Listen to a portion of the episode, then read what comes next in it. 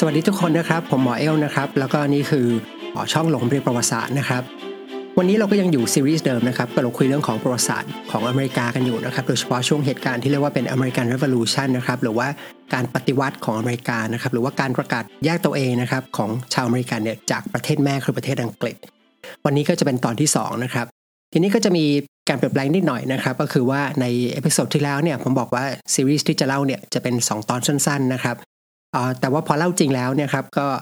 เช่นเคยนะครับ พอเล่าจริงมันบางครั้งมันก็มีอะไรเปลี่ยนแปลงนะครับ ความคิดเปลี่ยนไอเดียเปลี่ยนนะครับ ก็ดูแล้วอาจจะ 2 ตอนไม่จบนะครับ วันนี้จะเป็น episode สั้น ๆ นิดหนึ่งอย่างที่2นะครับก็คือว่าผมบอกว่าตอนนี้เราจะคุยเรื่องของจอร์จวอชิงตันนะครับข้ามแม่น้ำเดลาแวร์นะครับ ก็เปลี่ยนแผนอีกนะครับ ไม่เป็นไรเรื่องจอร์จวอชิงตันเดี๋ยวผมคิดว่าจะไปเล่าให้ฟังใน episode หน้านะครับ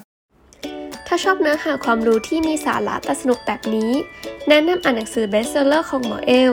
หนังสือที่จะพาทุกคนลงไปในเรื่องเล่าที่มา ของวิทยาศาสตร์และประวัติศาสตร์ สามารถสั่งซื้อได้ที่ร้าน official ของชัชพล Book พิมพ์ค้นหาร้านค้า C H A T C H A P O L B O O K ได้ทั้งใน Shopee Lazada และ Line Shopping โอเค เรื่องราวนะครับ ก็จะต่อจากครั้งที่แล้วนะครับ ก็คือว่า ตอนนี้ความขัดแย้งมาถึงจุดที่เรียกว่า ไม่สามารถที่หยุดหยุดยั้งได้แล้วนะครับ สงครามระหว่าง ชาวอังกฤษในอเมริกานะครับ ซึ่งในเวลาต่อมาเนี่ยจะกลายเป็นชาวอเมริกัน กับประเทศแม่คือประเทศอังกฤษเนี่ย มันไม่สามารถที่จะห้ามได้แล้ว จึงมีการนัดประชุมกันอีกครั้งนะครับ ในวันที่ 10 พฤษภาคมนะครับ ปีคศ 1775 ในครั้งนั้นเนี่ยพวกชาวอังกฤษที่อยู่ในอเมริกา ก็มีการส่งตัวแทนจากรัฐต่างๆเนี่ยมาประชุมร่วมกันอีกครั้งหนึ่ง การประชุมในครั้งนี้ปัจจุบันเนี่ยเราจะรู้จักกันในชื่อว่าเป็น Second Continental Congress นะครับหรือว่าเป็นการประชุมร่วมกันของ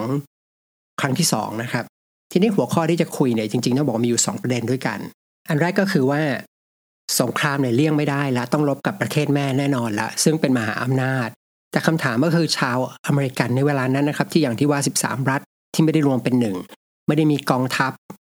อะไรชัดเจนไม่ได้มีทหารแบบอาชีพจริงจังเหมือนอังกฤษเนี่ย เราจะไปรบกับเขาได้ยังไงนะครับ อันนี้ก็คือเรื่องที่จะมาคุยกัน หัวข้อที่2เนี่ยเป็นการร่างประกาศอันหนึ่งที่ชื่อว่า Olive Branch Petition มันคืออะไรนะครับ มันคือเป็นการแสดงให้เห็นว่าจริง ๆ แล้วเนี่ยพวกเขาเนี่ยไม่ได้อยากรบนะ ก็คือแม้ว่ารู้ว่าสงครามเลี่ยงไม่ได้แล้วล่ะ แต่ก็ยังเหมือนกับไม่ทิ้งออกความหวังนะครับ ว่าอาจจะเจรจาได้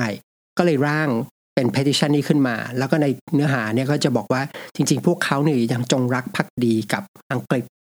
ทางกษัตริย์อังกฤษเนี่ยเหมือนเดิม แต่พยายามอธิบายว่า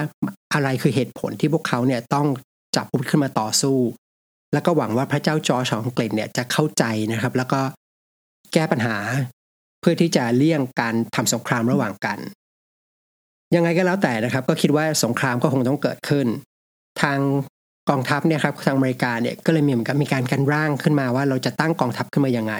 เสร็จแล้วก็ต้องตั้งผู้นำกองทัพขึ้นมา ซึ่งผู้นำกองทัพ ที่พวกเขาเลือกขึ้นมานะครับ เป็นทหารเป็นอดีตทหารของกองทัพอังกฤษนะครับ คนหนึ่งที่มีชื่อว่าจอร์จวอชิงตันในช่วงแรกของสงครามนะครับ ทางฝ่ายอเมริกาเนี่ยซึ่งมีกำลังพลน้อยกว่านะครับ แล้วก็ไม่ได้มีลักษณะของทหารอาชีพนัก ก็มักจะใช้การต่อสู้ในลักษณะของในลักษณะของแบบของกองโจรก็คือซุ่มโจมตีนะครับ แล้วก็ยิงยิงยิงใส่เสร็จแล้วสักพักหนึ่งก็ถอยร่นหนีไป แต่ยังไงก็แล้วแต่นะครับแม้ว่าจะใช้วิธีลักษณะของการรบแบบกองโจรก็ตาม แต่ว่าในช่วงแรกก็ต้องถือว่าค่อนข้างจะพ่ายแพ้แล้วก็โดนตีไล่เนี่ยไปตลอดนะครับ ต้องสู้ไปถอยร่นหนีไปเรื่อยๆ ซึ่งจริง ๆ ก็ไม่น่าแปลกใจนะครับ เพราะว่าในเวลานั้นอย่างที่บอกก็คือเมื่อเทียบกันแล้วเนี่ยกองทัพหนึ่งเป็นกองทัพชาวนานะครับ อีกกองทัพหนึ่งเนี่ยเป็นกองทัพที่มีมีระเบียบนะครับ แล้วก็ถือว่าเป็นกองทัพอาชีพ ถือว่าแข็งแกร่งที่สุดในโลก หรือว่าแข็งแกร่งที่สุดในยุโรปแล้วกันนะครับ ของช่วงเวลานั้น แล้วในช่วงแรกเนี่ยก็ยังมีลักษณะที่น่าสนใจอีกอย่างหนึ่งก็คือว่า แม้ว่าการต่อสู้จะเริ่มไปแล้วนะครับ แต่ว่าทางอเมริกาเนี่ยก็ยังไม่หยุดนะครับที่จะพยายามที่จะเจรจาต่อรองกับทางกษัตริย์อังกฤษนะครับหรือรัฐบาลอังกฤษไปเรื่อยๆ เพื่อหวังจะหาทางออก ขณะเดียวกันนะครับในอเมริกาเนี่ยก็ยังมีเสียงที่แตกอยู่นะครับ ระหว่างคนที่ยังอยากจะจงรักภักดีกับทางสถาบันนะครับของกษัตริย์อังกฤษนะครับ คนกลุ่มนี้จะเรียกตัวเองว่าเป็น royalist นะครับ ส่วนในกลุ่มหนึ่งในอเมริกาเนี่ย ก็จะเป็นกลุ่มที่ต้องการปฏิวัติ ก็จะเรียกตัวเองว่าเป็น revolutionist นะครับ โดยคนที่มีความเชื่อต่างกันเนี่ยนะครับ สามารถกระจายพบอยู่ทั่วไปเลยนะครับ ทั้ง 13 รัฐก็คือว่าไม่มีรัฐไหนรัฐหนึ่งที่จะจอดจงว่าฉันจะเป็น revolutionist หรือฉันเป็น royalist แต่ว่าในรัฐหนึ่งเนี่ยมีคนที่มีความเชื่อทั้งสองแบบและหลายครั้งเนี่ยในสังคมนะครับหรือในครอบครัวเดียวกันเนี่ยก็มีความเห็นที่ต่างกันไป บางคนในครอบครัวเนี่ยต้องการที่จะให้พักดีกับอังกฤษ บางคนเนี่ยต้องการที่จะปฏิวัติ และหลายครั้งความขัดแย้งเนี่ยมันค่อนข้างรุนแรงจนกระทั่งทำให้เกิดมีความแตกแยกหรือการทะเลาะกกันในครอบครัวเนี่ยก็มี ทั้งฝั่งของอังกฤษเองก็มีเหมือนกันนะครับ ก็คือว่าในช่วงแรกของสงครามหรือว่าที่เริ่มต้นต่อสู้ไปเนี่ย ในรัฐสภาของอังกฤษก็ยังมีการดีเบตเรื่องนี้อยู่ว่าควรจะทำสงครามกับอเมริกาหรือเปล่า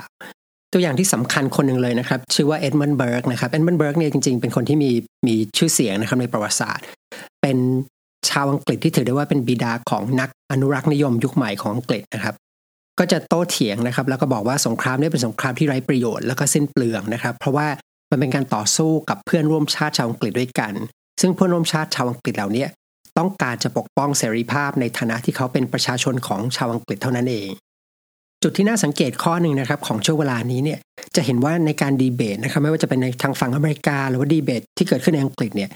ประเด็นของการโต้เถียงเนี่ยมันแทบจะไม่เกี่ยวข้องกับภาษีเลยนะครับ ก็คือภาษี ที่เป็นตัวจุดประกายให้เกิดสงครามขึ้นในตอนแรก แต่เวลาการดีเบตที่เกิดขึ้นทั้งทั้งสองฝ่ายเนี่ย มันจะเป็นลักษณะของการโต้แย้งทางความคิดในเรื่องของสิทธิเสรีภาพของประชาชน หรือว่ารัฐบาลนะครับบทบาทหน้าที่ของรัฐบาลว่าทำได้แค่ไหนนะครับทำให้ในปัจจุบันในเวลาเราย้อนกลับไปเนี่ยหลายครั้งเราจะมองว่าการปฏิวัติ หรือว่าการดีเบตในช่วงเวลานี้นะครับของการต่อสู้เนี่ยเขาเรียกว่าเป็น enlightenment revolution เพราะว่าประเด็นของการโต้เถียงเนี่ย มันเป็นเรื่องของไอเดียนะครับ ที่มาจากยุคเรื่องปัญญานะครับ หรือพูดง่ายๆก็คือว่าเอาเอาไอเดียต่างๆ ที่เกิดขึ้นในช่วง enlightenment หรือเรื่องปัญญาที่เราเคยคุยกันไปเนี่ยนำมาใช้ในทางปฏิบัติจริงนะครับ แล้วก็นำไปสู่สงครามนะครับ ที่จะปกป้องออแนวคิดแบบนั้น หรือว่าไอเดียแบบนั้น ทีนี้ในช่วงแรกของการสงครามนะครับ กองทัพของชาวอเมริกาที่ต่อสู้อังกฤษเนี่ยก็ยังต่อสู้ในฐานะของความเป็นชาวอังกฤษ ที่ทำสงครามกับรัฐบาลของตัวเองอยู่ หรือทำสงครามกับกษัตริย์ของตัวเองอยู่ แต่ว่าการต่อสู้เนี่ยมันจะลากยาวไปเรื่อยๆนะครับ จาก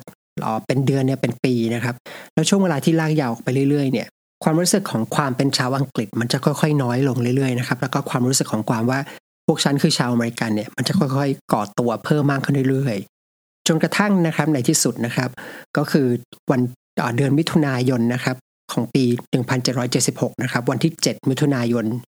1776 ก็ถึงเวลาที่ชาวอเมริกันเนี่ยก็รู้สึกแล้วว่าถึงตอนนี้ความเป็นอังกฤษของพวกเขาจบสิ้นเลยจบสิ้นแล้วนะครับ ก็เลยมีการส่งตัวแทนจากรัฐต่างๆเนี่ยมาประชุมร่วมกันอีกครั้งหนึ่ง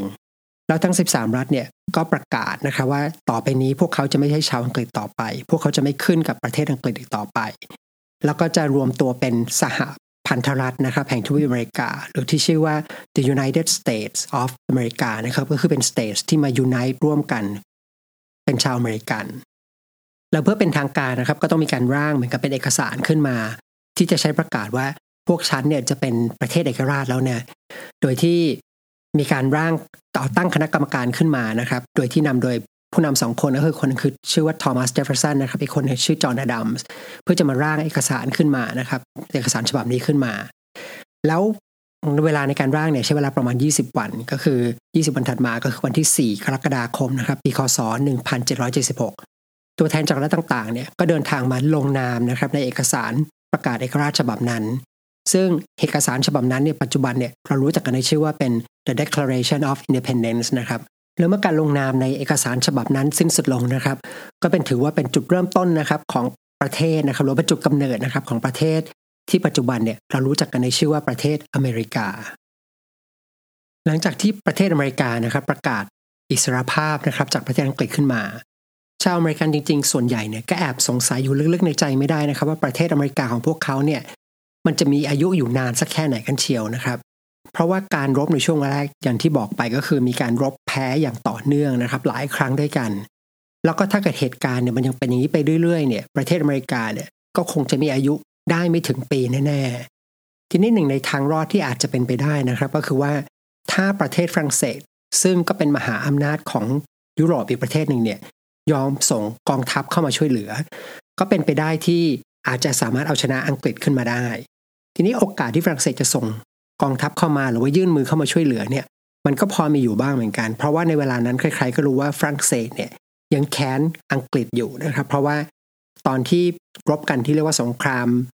เจ็ดปีนะครับ seven years war หรือว่า French and Indian war เนี่ยตอนนั้นเนี่ยฝรั่งเศสที่แพ้อังกฤษไปเนี่ยยังแค้นอยู่แล้วก็อยากจะมีโอกาสที่จะแก้แค้นอังกฤษ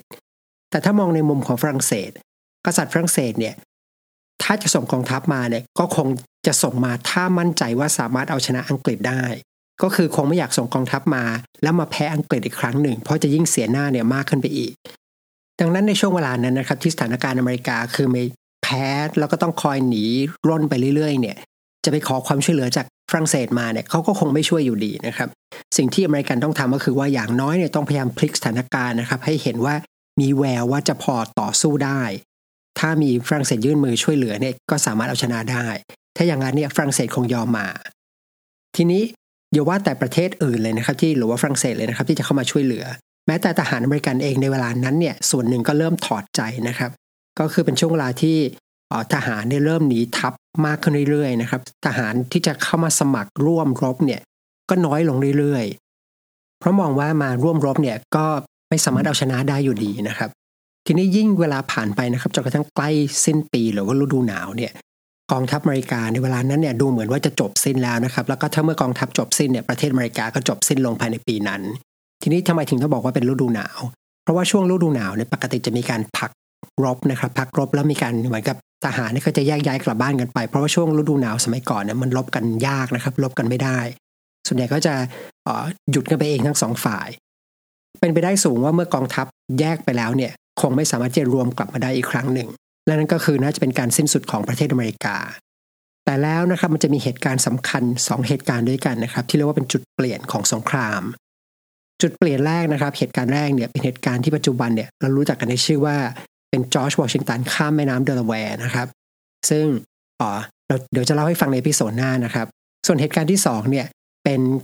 การต่อสู้ครั้งสำคัญอีกอันหนึ่งที่ชื่อว่าเป็น Battle of Saratoga นะครับซึ่งเกิดขึ้นที่นิวยอร์กก็คือกองทัพอเมริกาเนี่ยสามารถที่จะพลิกเอาชนะกองทัพอังกฤษได้ แล้วจุดเปลี่ยนสองจุดเปลี่ยนเนี่ยนะครับทำให้ในเวลาต่อมานะครับโดยเฉพาะที่ซาราโทกาเนี่ยจะทำให้เบนจามินแฟรงคลินหรือว่าเป็นหนึ่งใน เป็น founding father แล้วครับหรือบิดาผู้ก่อตั้งประเทศอเมริกาเนี่ยสามารถที่จะโน้มน้าวให้ฝรั่งเศสเนี่ยส่งกองทัพมาช่วยอเมริกาได้สำเร็จ แล้วเมื่อกองทัพฝรั่งเศสนะครับเดินทางมานะครับหรือว่าฝรั่งเศสให้ความช่วยเหลือทั้งในแง่ของกำลังทรัพย์นะครับอาวุธยุโทโธปกรณ์ ก็ทำให้อีกประเทศหนึ่งก็คือทางสเปนนะครับกษัตริย์ของสเปนเนี่ยซึ่งเป็นเป็นญาตินะครับกับทางฝรั่งเศสอยู่ราชวงศ์เนี่ยเป็นญาติกันอยู่เนี่ยก็เห็นโอกาสแล้วก็ส่งกองทัพมาช่วยเหมือนกันนะครับ คือมาช่วยกันรุมอังกฤษ และนั่นก็คือสุดท้ายนะครับทำให้